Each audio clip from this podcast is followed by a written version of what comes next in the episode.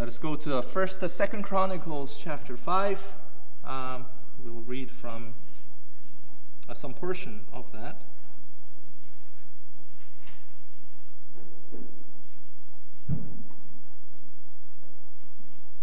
So, uh, chapter 5 is um, describing the same account,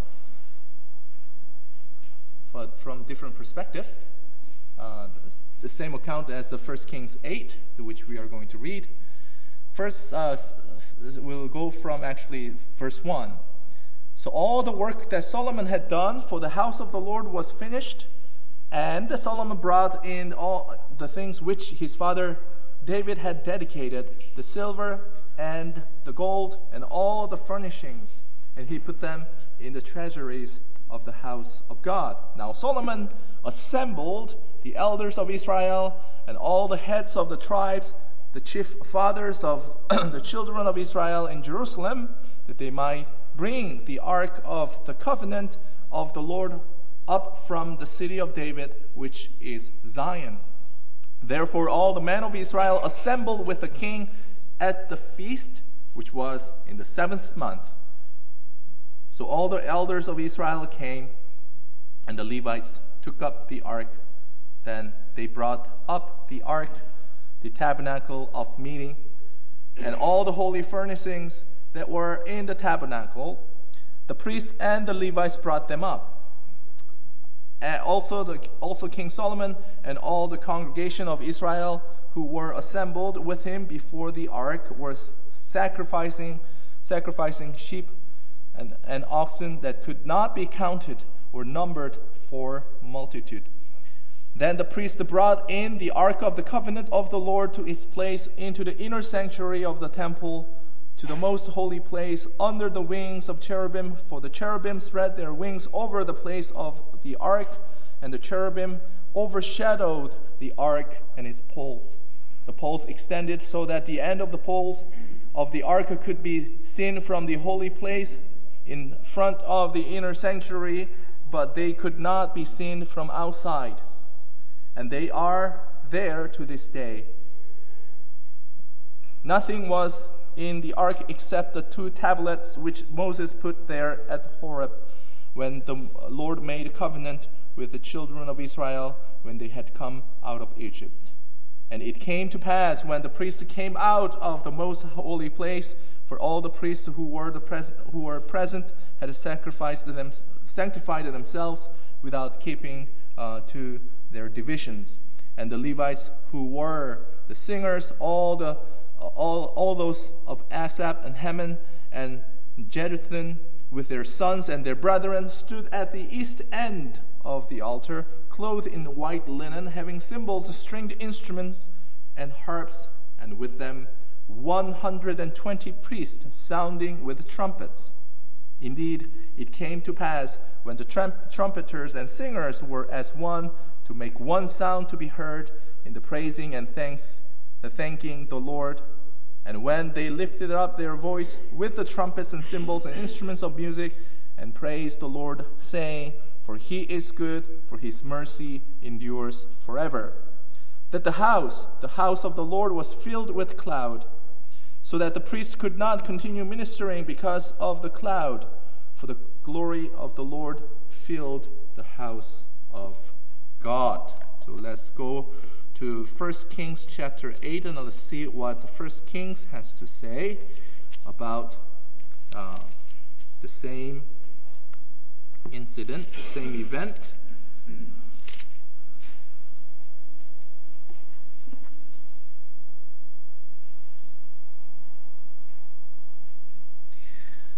1 Kings 8, verse 1 Now Solomon assembled the elders of Israel and all the heads of the tribes, the chief fathers of the children of Israel, to King Solomon in Jerusalem, that they might bring up the ark of the covenant of the Lord from the city of David, which is Zion. Therefore, all the men of Israel assembled with king at the, at, the, um, at the feast in the month of Ethanim, which is the seventh month. So all the elders of Israel came, and the priests took up the ark. Then they brought up the ark of the Lord, the tabernacle of meeting, and all the holy furnishings that were in the tabernacle. The priest and the Levites brought them up. Also, the king Solomon and all the congregation of Israel who were assembled with him were with him before the ark, sacrificing sheep and oxen that could not be counted or numbered for a multitude. Then the priest brought in the ark of the covenant of the Lord to its place into the inner sanctuary of the temple to the most holy place under the wing of the cherubim. For the cherubim spread their two wings over the place of the ark, and the cherubim overshadow the ark and its poles, and the, the poles extended so that the ends of the poles could be seen from the holy place in front of the inner sanctuary, but they could not be seen from outside, and they are there to this day. Nothing was in the ark except the two tablets of stone which Moses put there in, at Horeb when the, when the Lord made a covenant with the children of Israel when they came out of the land of Egypt. And it came to pass when the priests came out of the holy place that the cloud filled the house of the Lord, so that the priests could not continue uh, ministering because of the cloud. For the glory of the Lord filled the house of the Lord. Then Solomon spoke. The Lord said he would dwell in the dark cloud. I have surely built you an exalted house and a place for you to dwell in forever.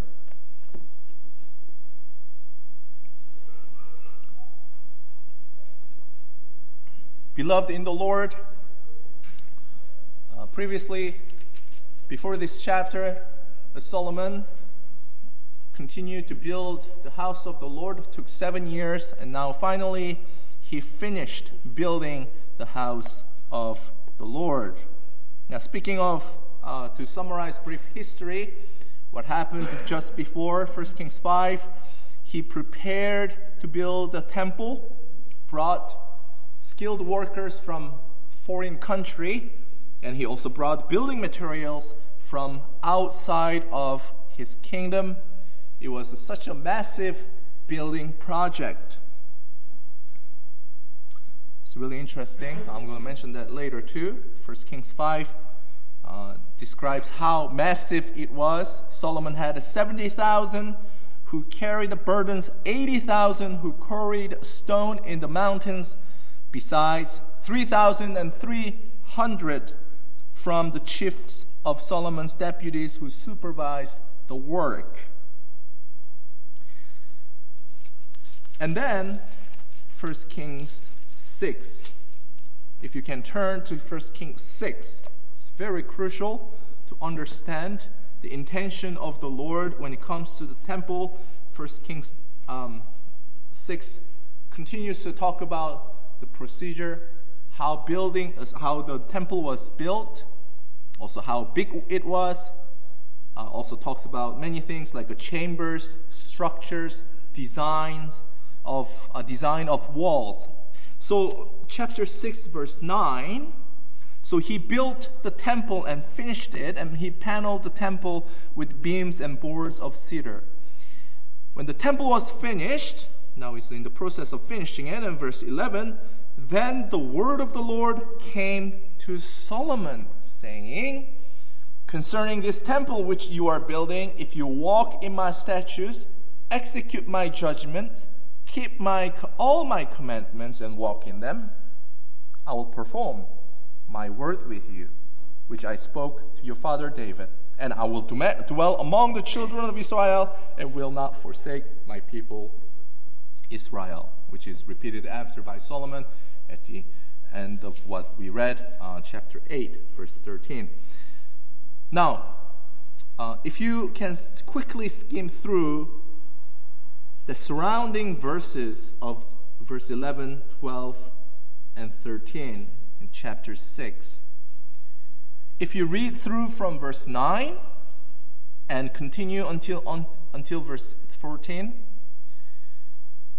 you will notice that it would flow better if you just skip verse 10 to verse 14. In other words, it seems like the Lord suddenly interrupts in verse 11.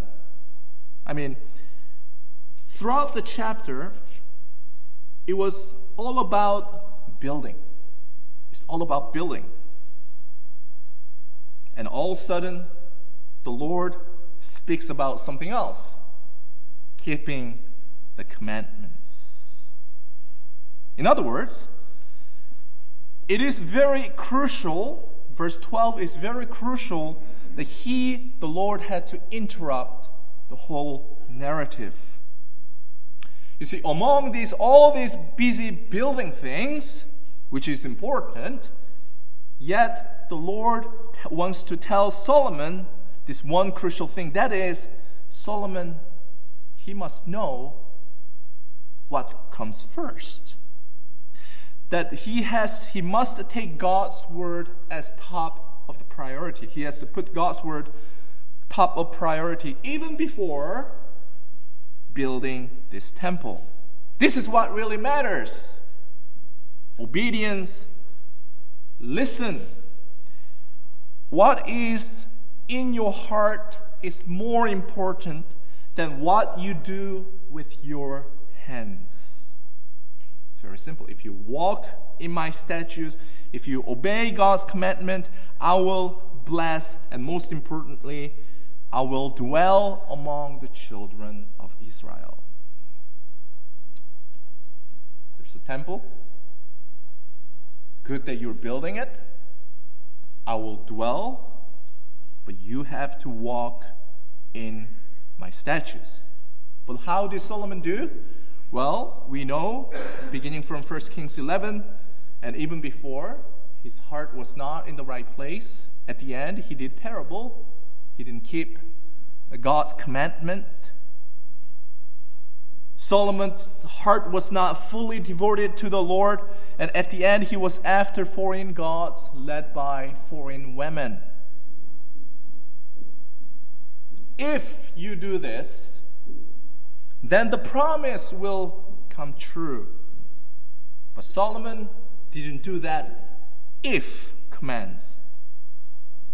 As a result, Solomon's, as a result of Solomon's unfaithfulness, the people of Israel did not receive the full blessing.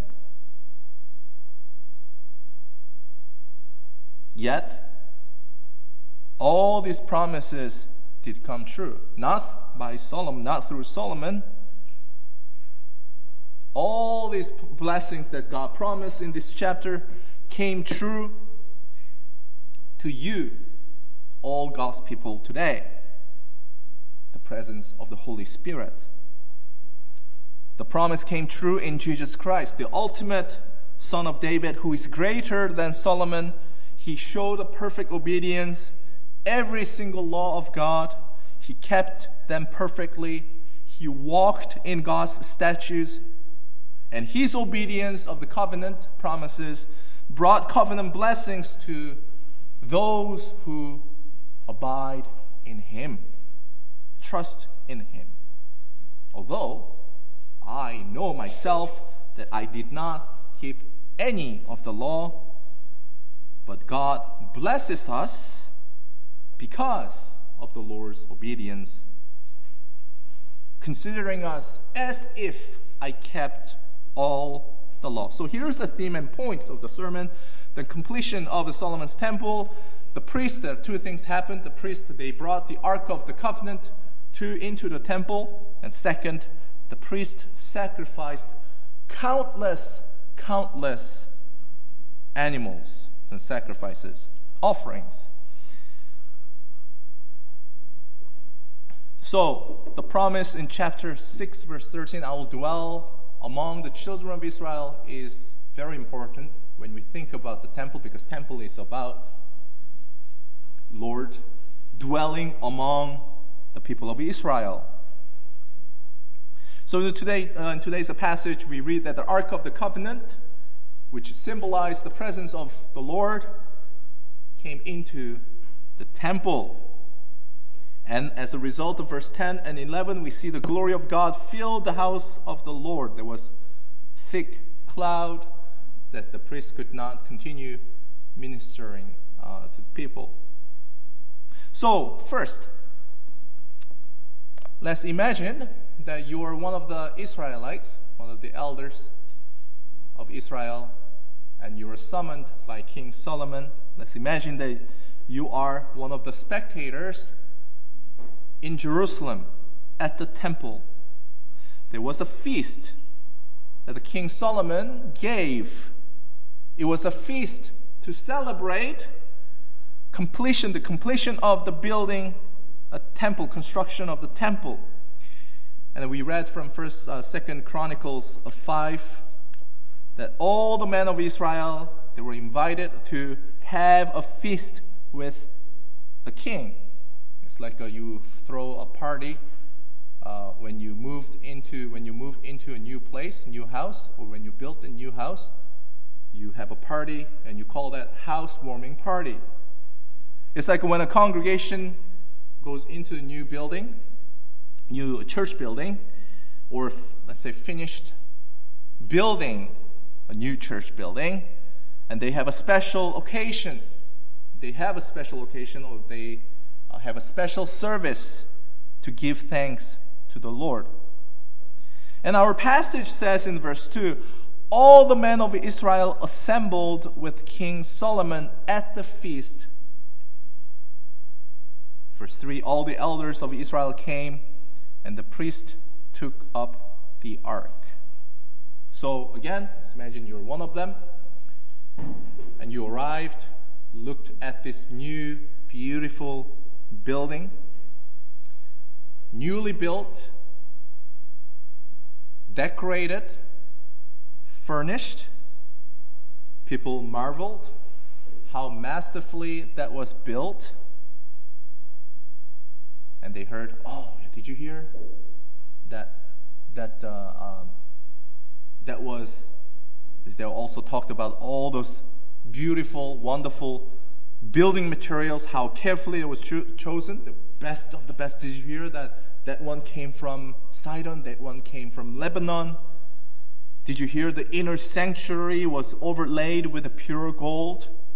The whole temple, Solomon overlaid with gold here and there, entire altar, gold, cherubim, beautifully carved, overlaid with gold. You can read all the details about that uh, and about the craftsmanship and furnishing of the temple throughout chapters 6 and 7. And here's the important part. Although the construction was finished, it was not yet complete. There was one more thing to complete the whole building. It was all decorated, it was all um, furnished, yet it was not complete. One thing was missing, and one more step that is the Ark of the Covenant. Because without the Ark of the Covenant in the temple, the temple is meaningless because the temple is called the dwelling place of God. The temple is where people of God meets with their God, and as I said, the Ark of the Covenant represented it was a symbol of the presence of God. And the people would come to the temple with their offerings, sacrifice the animals for the forgiveness of sin knowing that the Ark of the Covenant was in inner sanctuary. I would say the temple without the Ark was like having a house, building a house, yet in there there's no people living in it. Temple without a temple without ark is like you have important buildings like a fire station, having no firefighters or fire trucks, having police station, yet without police officers, having Lord's Supper, but there's no bread and wine. So when the ark of the Lord came, it was a big deal for them.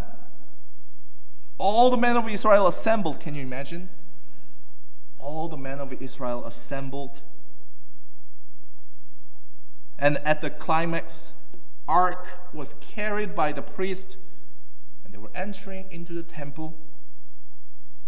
And after that, the Levites, singers, stood at the east end of the altar, clothed with fine linen, having cymbals, stringed instruments, and harps. And listen to this 120 priests sounding with trumpets. Must be quite a marvelous scene. And you can imagine the whole men of Israel, they heard the music, they know the music, they know the lyrics. They sang together with the accompaniments of various instruments led by the Levites. Can you imagine the whole uh, population of Bowmanville coming to this place, fill the parking lot and all the streets and the golf course, and then singing a song with the congregation in unison. We hear that from time to time in a big stadium when they sing national anthem. It's quite an amazing scene when people all together sing. And that's what happened here. They all praised God with one voice. They sang a famous song, For He is good, for His mercy endures forever. Psalm 136. Must be in a very spine tingling moment. Now, we have to see all this through the perspective of redemptive history. Here is the new temple. The Temple of Solomon opened the new era. Before there was this temple, before this temple, people worshipped somewhere else at the tabernacle, a mobile tent, mobile worship center. We are not used to the mobile worship center, but that's how it was back then. When the people of Israel, because people of Israel, they were in the desert, uh, they, were, they, they had to follow the pillar of cloud and uh, at night in a fire. And when, where the pillar of cloud stayed, they pitched tent. And then when people of Israel pitched the tent, the Levites, they pitched the tabernacle at the center of the community as I said, tabernacle was a mobile worship place because it was made when the people of Israel they were moving around in the desert. Then the Lord said in Deuteronomy 12, verse 5, that once the people of Israel finished wandering in the desert, but once they settle in the new promised land, the Lord will choose one fixed place for them. He will put his name for his dwelling place. And he said, You will go there. When you, ha- when you have a feast, you will go, like a Passover, you will go to Jerusalem. Well, they didn't know it was Jerusalem back then, but in the fixed place, you will go there and you will burn, you will bring your offerings and you will uh, offer the burnt offerings and peace offerings in that place. And then later, Jerusalem became that chosen place. So, as I said, Solomon's temple marked the end of the previous era, which was the time of mobile worship center, worship place, the tent. And it opened up the new era, which is God will come and dwell in one place and govern his people.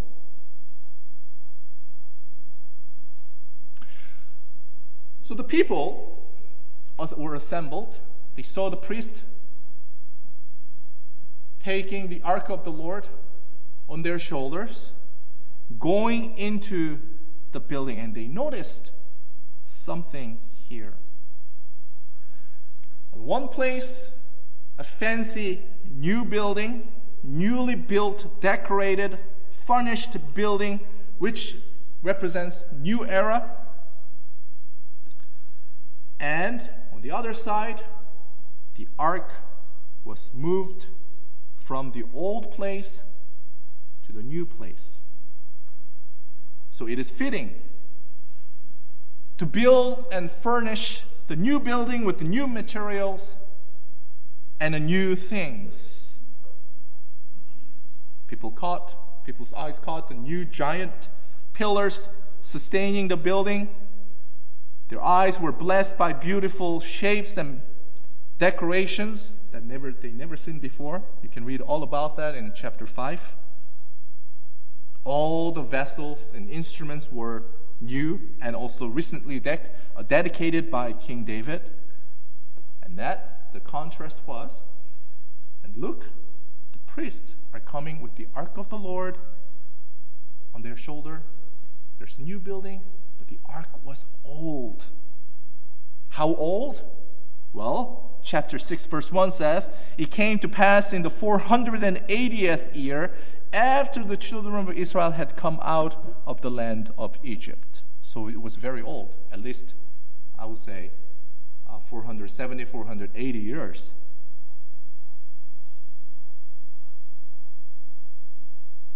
Everything is new when it comes to the temple except one the Ark of the Covenant. Everything changed but the Ark of the Covenant. The Ark of the Covenant, as we read from two places, contained two tablets of the stone, the law, which was given uh, uh, by the Lord to Moses at Mount Horeb. That when he, uh, we read from, um, uh, sh- I should have read the, the portion of Deuteronomy chapter 5, which is, I made a covenant with you, not with your fathers, at Mount Horeb. I'm sure the ark was well crafted when it was built. But you would think that after over once for 70 for 80 years, you would think the ark might need an upgrade. We might think Solomon could build a better one, a new one, maybe cover them with a new gold. I mean, uh, there's a little complication. As you know, there no one was supposed to touch the Ark of the Covenant, covenant except the priest, unless they need to move. So there's complication that if you want to build a new ark, God has to allow that. But the fact is, God didn't. The Lord wanted that old ark, the same old ark which was in the old tabernacle, to be moved into the temple. What does that mean? The Ark of the Covenant, which contains God's Word, God's commandment, God's faithfulness, the Word of Covenant, His promise doesn't change. Everything changes, but the Word of God does not change. Flower withers, flower grass withers, flower fades, but the Word of God stands forever the flower, grass, sometimes are used to remind the brevity of our lives, just like flower and grass, we are gone when the wind blows. But the Word of God stands forever. And do you know what else never changes? According to Hebrews 13, verse 8, Jesus Christ. The Word became flesh the incarnation. Jesus Christ is the same yesterday, today, and forever. So we can also understand this passage like this. Apostle Paul calls us a temple of God, and we do change because of uh, this physical body gets old, and we get old, we die uh, eventually. It's sick, deteriorate. But what is inside of the temple never changes the Holy Spirit. God who dwells in us never changes. The word that He speaks, the commandment, the two tablets of stone, never changes. Let's quickly visit a Second Corinthians, Second Corinthians chapter 5 is Apostle Paul gives a very interesting illustration. 2 Corinthians 5, verse 1. Paul says, For we know that if our earthly house, that is, tent, is destroyed, and what happens? Don't panic. We have a building from God a house not made with hands, eternal in the heavens. For in this we groan, earnestly desiring to be clothed with our habitation, habitation which is from heaven. If indeed, having been clothed, we shall not be found naked. So, what is Apostle Paul saying here? He calls our bodies tent, which is to be destroyed. And Paul says we will be clothed with a new body or new habitation, which is from heaven, the glorified body. So he gives a striking similarity when it comes uh, when we when it comes to the transition that happened in 1 Kings 8. The tent, the tabernacle, was no more because there's new temple. And the Solomon's temple, this temple, was a foreshadow of the works of Jesus Christ. That the Lord Jesus Christ, by his work, by destroying our sin with his flesh, his tent, he opened the access to eternal home. That whoever abides in him, whoever believes in him, will be will be clothed, will be will be clothed with our new habitation from heaven after we are unclothed with this earthly tent. You see, our earthly body can change. It happens all the time susceptible to illnesses, even death. But what the Lord promises here is that the one who dwells in our hearts, the Holy Spirit, the God of covenant, he does not change, but he carves his law in our hearts that we may do them. The Holy Spirit gives us desire to keep the law. The Holy Spirit enables us to keep the law although it's a small beginning. And how is that possible? By the works of Jesus Christ.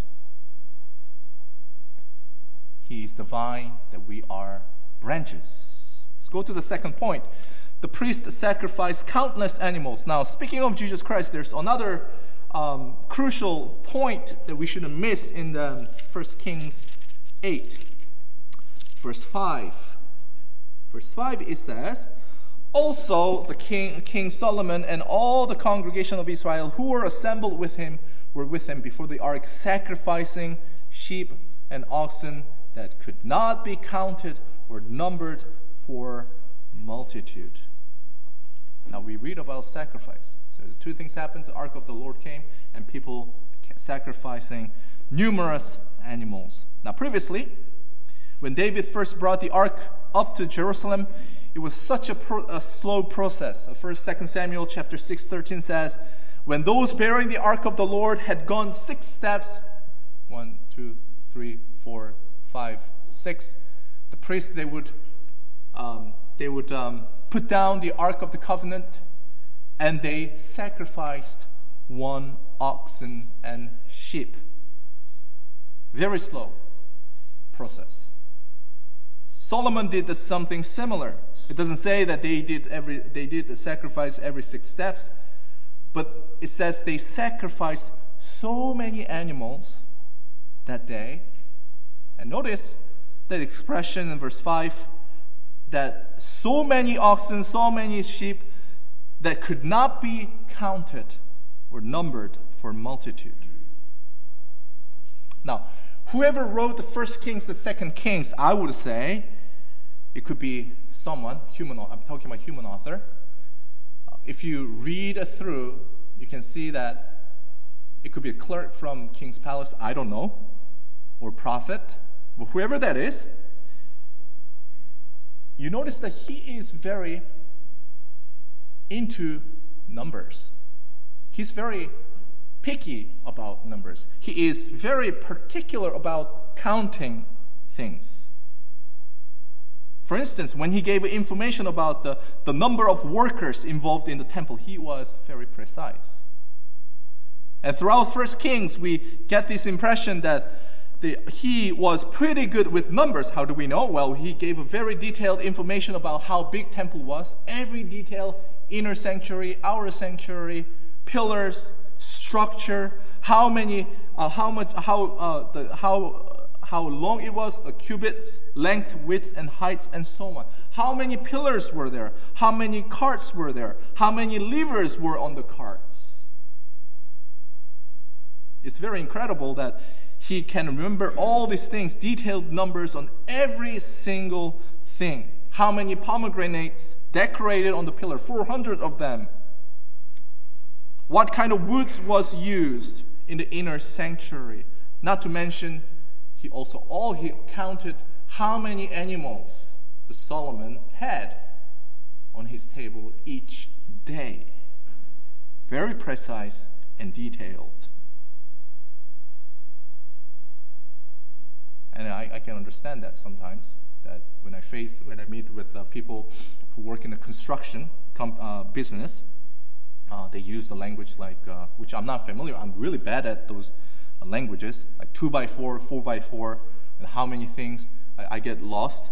And also has to do with the different um, units measurements. I'm used to centimeters and kilo- kilograms and those uh, world standard. And, and here people who are into construction uh, business, they're really good with the switching from inches to centimeters and feet to whatnot and meters. And that's understandable because that's very important. You have to know your stuff. So maybe this author was pretty good with that, pretty up to top when it comes to numbers. But right here, and this is the main point, when it comes to sacrificing animals, he lost count. He said, could not be counted or numbered. What does that mean? Did he fall asleep? No, not likely. It means it's very simple. There are so many that even this author could not keep up, keep track of them. The animal sacrifices were appropriate to make at the Ark of the Covenant. There's a law. You violated the law. Blood had to be shed for the forgiveness of our sins. Blood sacrifice of atonement. Blood sprinkled on the Ark of the Covenant. Every year, on the Day of Atonement, the high priest would make an atoning sacrifice for the, all the people of a nation, God's people. And that day was the only day in the year the high, high priest could go into the Holy of Holies where the Ark of the Covenant was. And then the animals have to shed blood. Why did Solomon sacrifice countless, countless animals? Probably, maybe because probably because he was so happy and thankful, and it was appropriate to sacrifice animals. Yes, that was the reason. But we should be able to see that from the New uh, Testament perspective. As I said, there's no forgiveness of sins without shedding blood, Hebrews 9:22. And also the author of Hebrews says like this. Hebrews 10 verse 3. But in those sacrifices, there's a reminder of sin every year. It's talking about this, uh, the, um, um, the Day of Atonement. And he said, For it is not possible that the blood of bulls and goats could not take away sins. It was a reminder, countless reminder, again and again and again, every year. And on that day, every time he sacrificed countless animals. So, animal sacrifices, especially on the day of the atonement, helped. It helped prepared, helped to prepare God's people for Savior. Countless animals, year by year, reminding people that they need atonement, they need a Savior so that instead of making these countless sacrifices, one day a Savior would come and pay for all our sins in a single day. Not year by year, but single day by one perfect sacrifice. Zechariah chapter 3, verse 9. And Hebrews 9:26 gives the answer. But now, once at the end of the ages, he has appeared, Christ has appeared, put away sin by sacrifice of himself. And then we see we're living in the time of New Testament. We see we are the we see the evidence of that whenever we celebrate the Lord's Supper. See, because the works of Jesus Christ, instead of making bloody sacrifice year by year, instead we, we celebrate with bloodless, bloodless meal because Christ already secured the heavenly inhabitants for us. He took, he said, Come, who are thirsty and hungry, who are heavy burdened. Take my yoke upon you, he said. My yoke is easy. Why is that? Why is that yoke easy? Because he took the difficult yoke. He gave us easy yoke to bear. Instead of sacrificing, take this easy yoke. Let us remember his grace and let us appreciate how he accomplished this so that we may praise and glorify his name. Amen.